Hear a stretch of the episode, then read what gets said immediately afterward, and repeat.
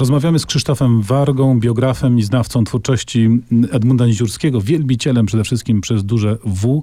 Usłyszeliśmy o pierwszej książce z takiego top 3, czyli Siódme wtajemniczeniu. Jakie będą następne e, pańskie wybory? Będą zaskakujące. E, a czy mogę e, hurtem powiedzieć o trzech książkach jako o jednej? Tak, zróbmy. Troszkę tak, szukamy. Tak, no oszukamy troszkę, ale to jest, chodzi mi o trylogię odżywolską. A, tak A. zwaną, czyli naprzód wspaniali kosmiczne awantury i Adelo zrozum mnie. Dlatego, że to jest Niziurski już poważniejszy trochę, nadal niezwykle dowcipny, ale już melancholijny. E, z lat 70. E, te trzy książki dzieją się w jednym miejscu, czyli w miasteczku Odżywoły. Mają tych samych bohaterów. Czyli narratora Tomka Okista, Tomka podkreślmy, to Tomka, tak. Tomka Okista, tak i jego kolegów. I stanowią całość, tak? Tak jak w poszukiwaniu straconego czasu stanowi całość, mimo że ma siedem odcinków, prawda? A Niziurski się lepiej czyta. I tam jest I- większa koherencja między tomami, rzeczywiście. Tak.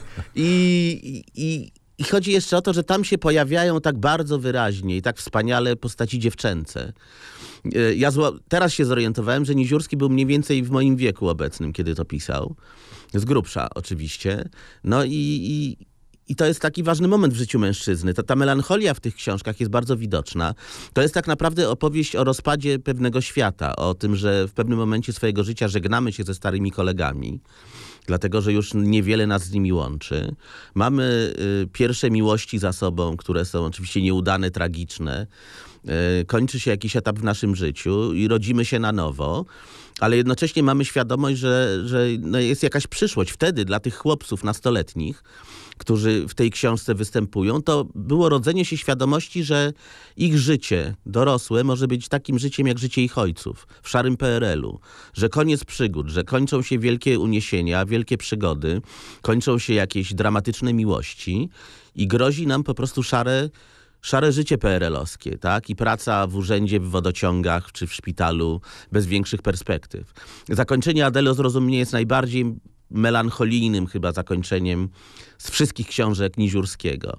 To są książki, które nadal są przerażająco wręcz zabawne, ale jednocześnie jest, y, ciąży nad nimi taka ciężka chmura jakby dorastania, dorastania i utraty złudzeń.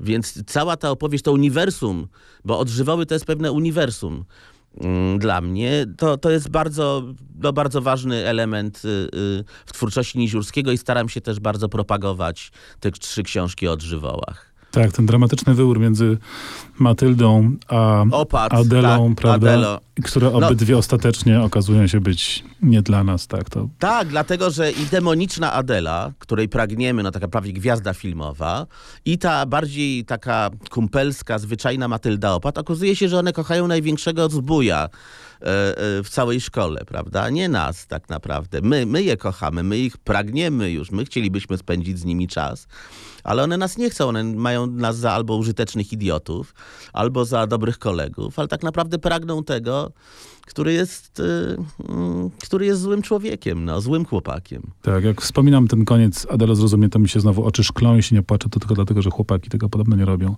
Dokładnie tak. Natomiast tak, Edmund Niziurski był i będzie czytany, podobnie z naszym gościem Krzysztofem Wargą, który książkę o Niziurskim właśnie napisał, więc Państwa bardzo gorąco namawiamy do e, czytania i jednego i drugiego. Tymczasem e, zostawiamy Państwa w rękach jeszcze Jerzego Matuszkiewicza, który przeniesie nas w smutne perelowskie realia.